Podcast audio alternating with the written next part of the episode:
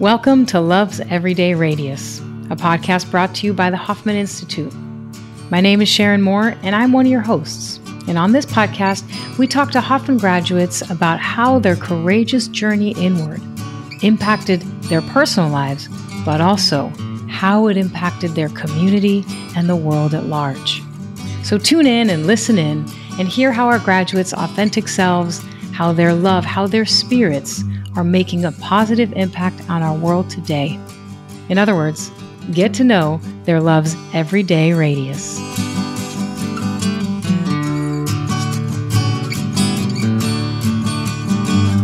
All right, welcome back, everyone. Today, my guest is Anat Baniel. This is a person who makes the impossible possible. And how does she do that? Through our brains and movement.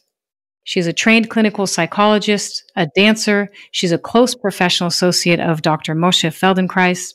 She has over 30 years of experience and has worked with thousands of people, from kids to adults, from people with special needs to high performance athletes to stroke survivors. And with all of them, she helps them wake up their brains to their greatest potential using her method, neuromovement, and the nine essentials.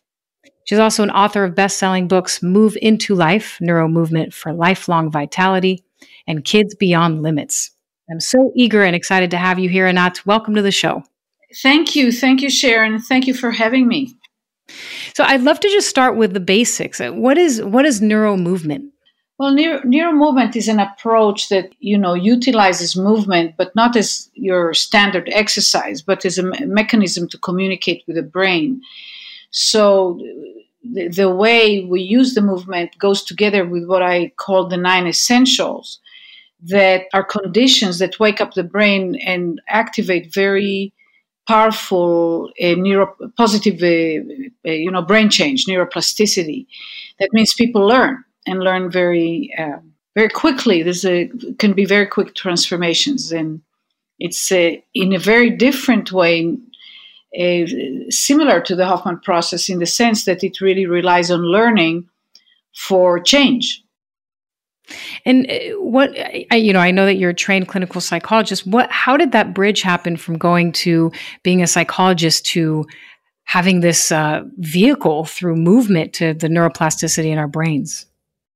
Well, I was in grad school being trained to become a clinical psychologist, and I also my background is in dance. So I, I, I, needed more, more of the immediacy of the experience of the body, the sensation, the movement. It was very verbal, and it was, you know, all went through words. And psychotherapy can be very effective, but didn't appeal to me. It was lacking something that was very, I deemed very, very important.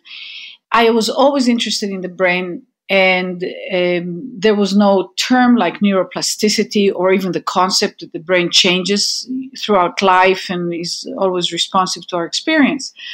But still the brain felt to me intuitively as very important. I took courses you know in uh, neuroscience. Uh, i took some courses in medical school and realized that there was very little known about how the brain really works or learns.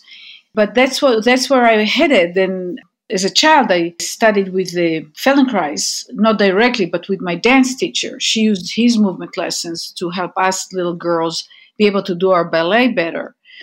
So I, I, I found him in my early 20s. I remembered that experience and I uh, started studying with him. And from the very, very first uh, uh, lesson I got from him, I knew that that was it. I didn't quite understand what he was doing, but on a feeling level, it was 100% there for me. And I continued with my grad school and I studied with him. And then eventually I, I was asked to travel with him. He was much older. And he and I started collaborating and and it's been magical ever since. he basically saw the, the the potential that you were going to bring. That's that's what I hear. That is also very very true. Yes. Yeah. So, what's it like being in an industry that at one point didn't even have the concept that the brain changes throughout life? And now I feel like everywhere I look, I hear the term neuroplasticity. What is that like for you? Well, today it makes life a lot easier. I find that the, the term it's very important. I mean, it's a huge, huge revolution. I think sometimes people use it maybe in a ways that I wouldn't, I wouldn't totally buy into. Like anything else that becomes popular, sometimes it gets over popularized and diluted. But the serious scientists and the serious uh, uh, people who applicate, uh, uh do applications seriously, it's uh, thrilling. It's absolutely thrilling. Yeah, I was um, watching some of the videos on your website. I can't imagine, you know, yes, we're Hoffman teachers and we change people's lives, it, eh, but I can't imagine being you and impacting these people the way you do. It's absolutely mind boggling. You know, how does it feed you uh, the way I imagine it does to be able to change these people's lives the way you do?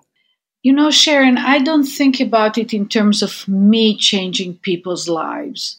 I entered this domain from the point of view of possibility. So, what I saw initially in the clinical psychology, and then what I saw in neuropsychology, and then when I talked to neuro, neurologists way back, you know, when I was still in Israel and in the Hebrew Jerusalem University it was like uh, I needed a temperament like mine to do what I'm doing, but I, I was like, get me out of here. I mean, there must be more, there must be better. It just did not make enough sense to me. The whole set of limitations that was were put, you know, through diagnosis and prognosis, both psychological and medical, and and so when I started doing this work, what, fa- what and first of all observing Feldenkrais, you know, I evolved it to, to, to be my own way of doing, but he was remarkable. And and when I observed him and the things that just unfolded and unfolded, and it was very different from person to person. It's it's very individualized. So so it just was a world of possibility and I started experiencing it my, on myself. And when I took his training program, I was a dancer. And from doing his work, I was able to do things in dance that I couldn't do from, I don't know, uh, almost 20 years of practice, right? Training. So, so, and I was pretty good. But then there was those easy breakthroughs, surprising breakthroughs so when I work with people, I'm really hooking into possibility. I'm not sitting there thinking, oh, I'm going to change your life. And when the changes happen, I see the next set of possibilities. so I'm, I'm always, you know, between second to fourth gear driving forward, basically. And what an amazing, ah, so many things came to me. Like, for example, you felt like there were limitations and I wonder how many of us are confronted with limitations and just kind of shrug our shoulders and accept the limitations. And then there's the few of us like you who don't accept the limitations and look what it opens up possibilities, to use your word, possibilities for you, possibilities for the thousands of people who have worked with you, all because you questioned the limitations. Yeah. And it was in a feeling level. It was, uh, it was also conceptual. I mean, I, I was always uh, also interested in the understanding and the conceptual level of things. I also have a degree in statistics, and so I have a background like how, how to think and how to think under uncertainty conditions. And all these things ended up integrating for me through the work that I do, and then through figuring it out and evolving it myself more and more.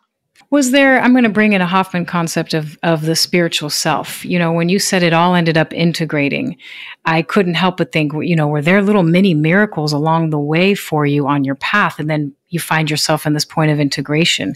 Can you speak to that? Well, I think there were just endless number of miracles. I mean, the very first miracle is that I was born and that people get born and the Feldenkrais was born and I got connected to Feldenkrais through my father who is a scientist and researcher and he connected to Feldenkrais through the science world in Israel at the time.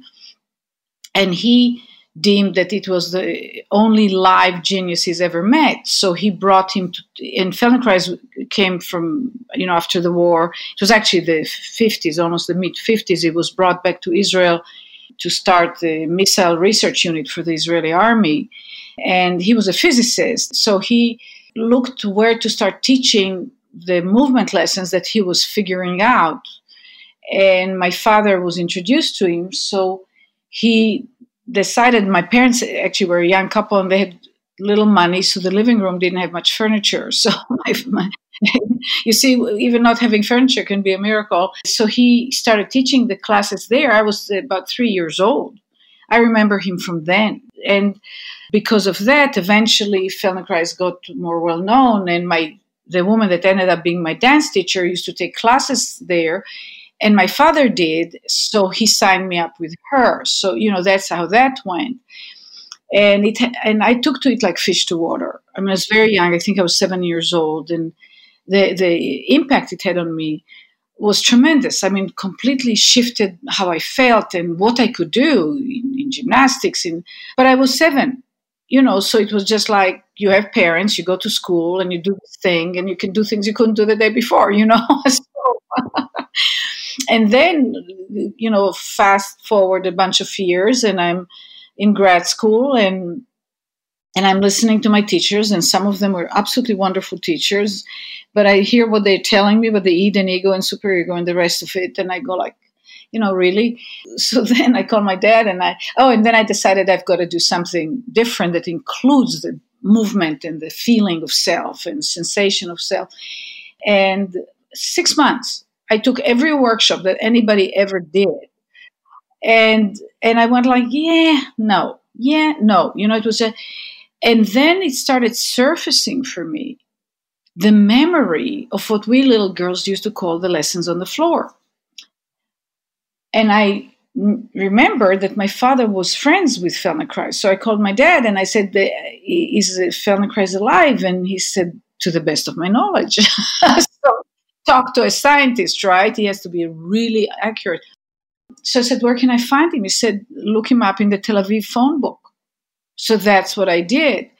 And, you know, and then I started working with Moshe and, and as I told you, I just, it was amazing. It was so transformational, so profoundly on every level. It was remarkable right away. I mean, one of the things about the work I do is that the changes, I can feel them in the person right away. If I don't feel them, I know I'm not doing my work because when the brain changes, it's instantaneous, instant, instantaneous.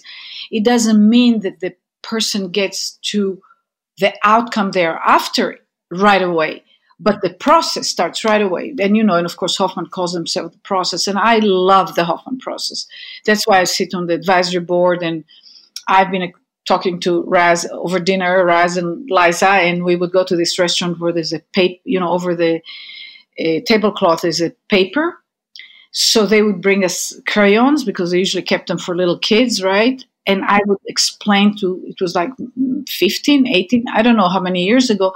I said to Raz, Raz, you're working with the brain. You are creating brain change. You're differentiating the brain and then you're integrating it and you're helping the brain grow. And you know, in the beginning, Raz looked at me a little bit like I was speaking a really foreign language. so, so then we'd go to dinner again, and he wanted me to start from scratch. anyway, so there were many miracles. I mean, I moved to New York before I knew anything. I was working in Tanglewood Music Festival and with some of the world's best known classical musicians. And my practice was full literally the week I, I arrived. And, and then there were, oh, just so many things. And oh, and the children. This was a huge part, children with special needs that uh, I was I was asked to travel with Feldenkrais. He became more and more famous, well known over the years, and he was asked to go to the UN and to the American Senate and all this kind of stuff. And he asked me, I was asked if I'd travel with him to to help him, and of course I said yes. And he was asked to work with a little girl, uh, Elizabeth, that was diagnosed with global brain damage, and he saw an interaction I had with a girl. He did not tell me, but he decided I should work with kids. And he didn't work with a lot of kids, but uh, he had some. And he started referring all of them to me. I had no training how to work with children. I had, you know, I just graduated from studying with him. And I started working with the kids, and the miracles started happening, Uh, including Elizabeth, who ended up graduating high school. She was supposed to they told to put her in an institution at the time because she was not supposed to be able to walk, talk, think, be in society ended up getting two master's degrees and getting married and having her own small business. So, so she was in a way the deepest school I had because I kept kept sensing changes, sensing changes, and the PTs uh, that I asked not to do PT because they were doing it in a very rough way, and I didn't think it was good for her brain or her heart and she was progressing. So first they said to the parents that I was giving them false hope, and then when she started walking and do, talking and took years. You know, I worked with her over 21 years, but the changes happened. You know, they start happening. So then it, she was able to walk and then to talk, and then they could put her in school, and then and then they said that I'm, you know, I'm just uh, taking their money you know, stealing their money because he's already walking and talking. so I remember looking, think, hearing this from the parents who didn't take it seriously. But I said, yeah, I guess this is the way to for no win ever. you just named so many miracles. That was uh, that was exactly what I meant when I said the miracles, and I suddenly saw that got this experience of a very high level looking down at this life of this girl who was born with the intention of this with the with the capabilities of having this kind of impact. And then all these miracles kept happening in her life. And she said yes to them. That's what i heard more than anything. You said elizabeth was my biggest school but you also said i had no training and yet you said yes. And it just feels like in each one of those little moments that you shared was a person who said yes. That's what I'm most struck by. And then the the the meeting of Feldenkrais and you and him seeing I I just am struck by him being at the end of his life and seeing you at the beginning of your career and seeing, oh my goodness, this is somebody who can really make some change here. I just get chills thinking about it that way.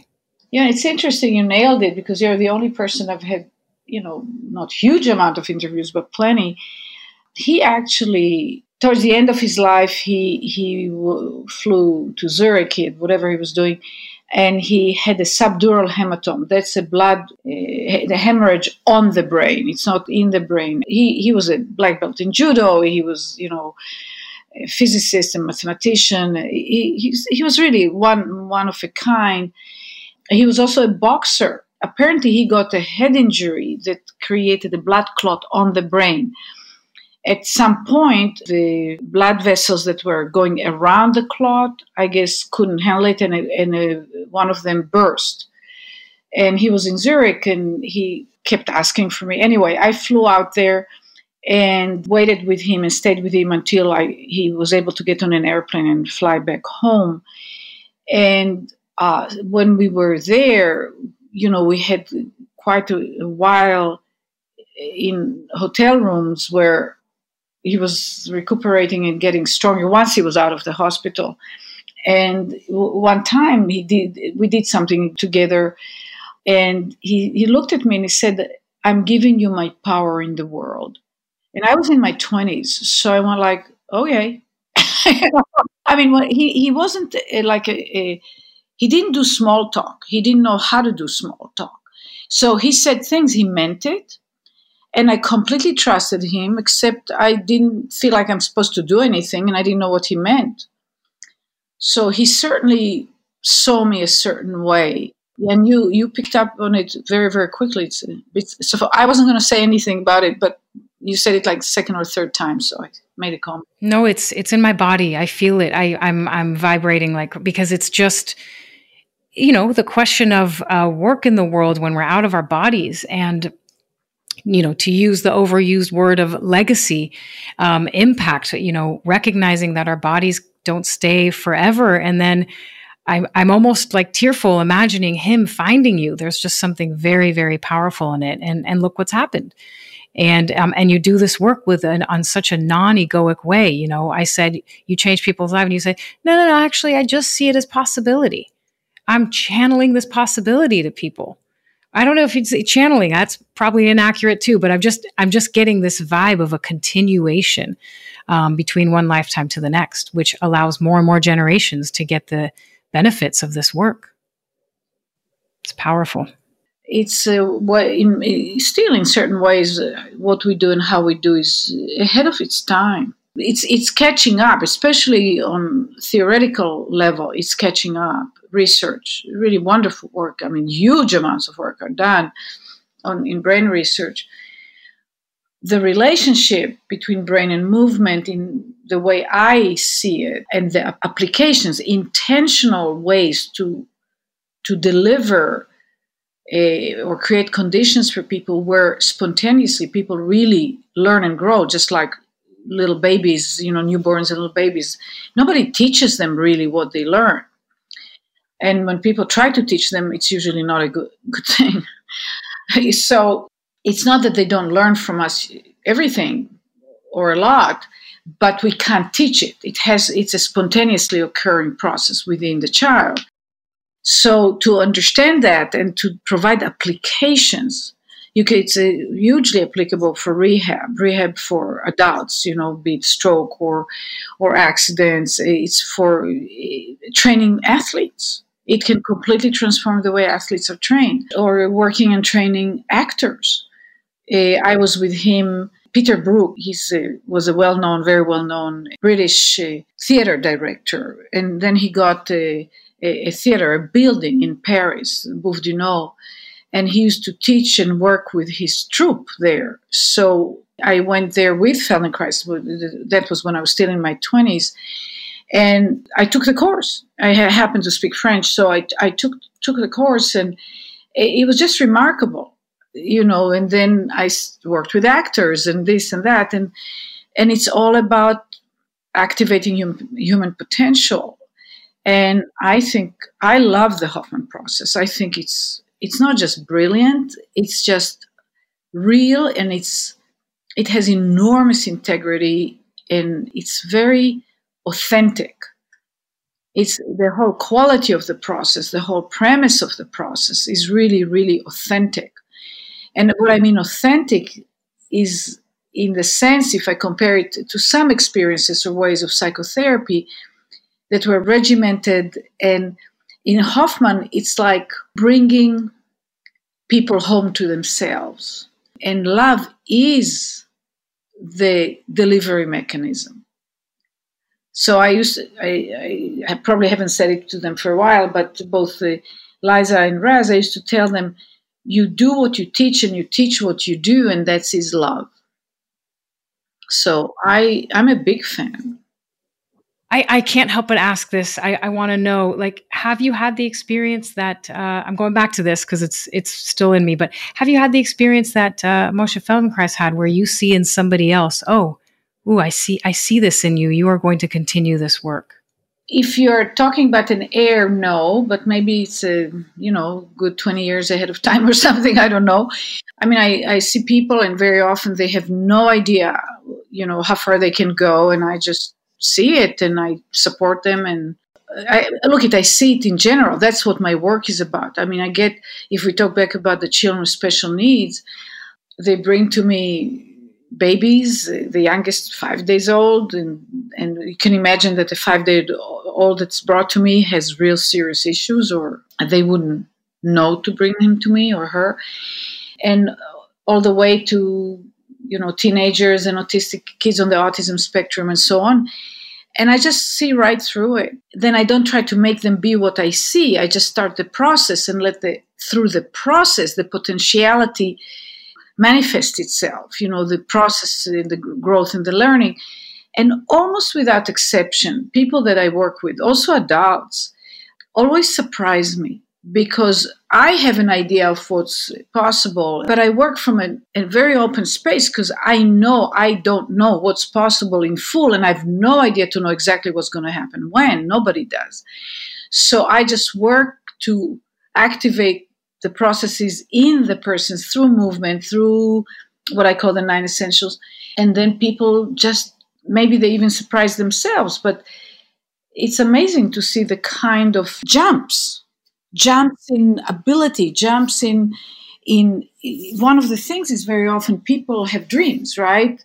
And sometimes they even forget the dreams they used to have because life kind of got busy and it becomes unrealistic. And then they go like, I can, the feeling of potency. and then they find their way to do their dreams. So I just uh, love that. Well, I, I, I, know we're getting at time, but I just want to bring up something that's really interesting because I find it in the process as well, which is uh, the word that came to me as you're talking about this is surrender.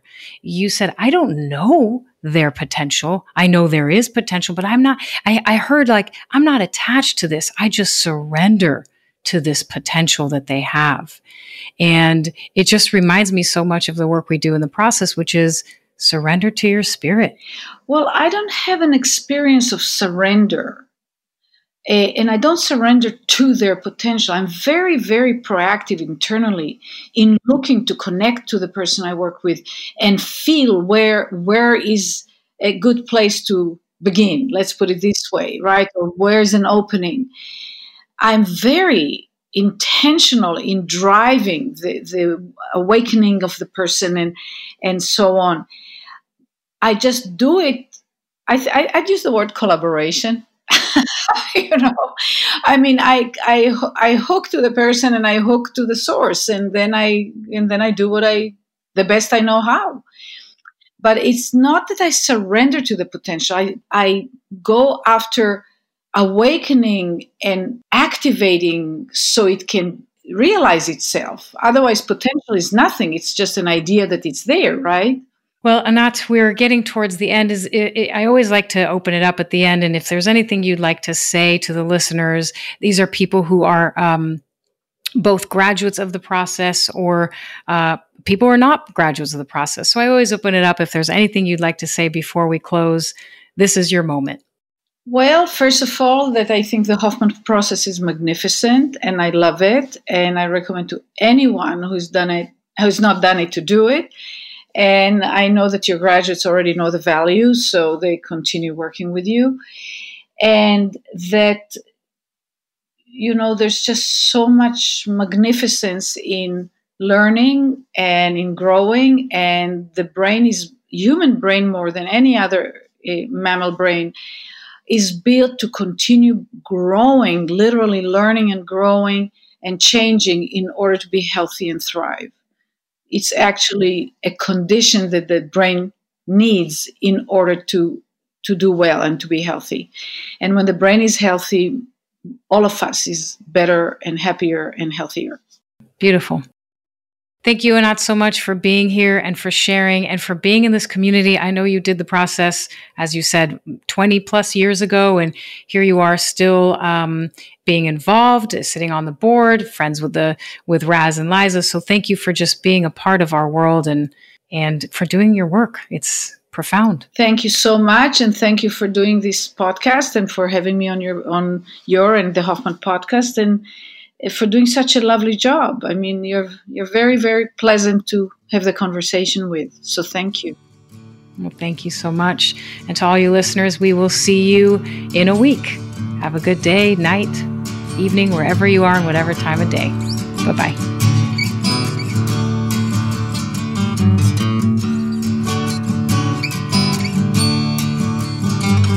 You for listening to our podcast. My name is Liza Ingrasci. I'm the CEO and president of Hoffman Institute Foundation. And I'm Raz Ingrasci, Hoffman teacher and founder of the Hoffman Institute Foundation. Our mission is to provide people greater access to the wisdom and power of love in themselves, in each other, and in the world. To find out more, please go to hoffmaninstitute.org.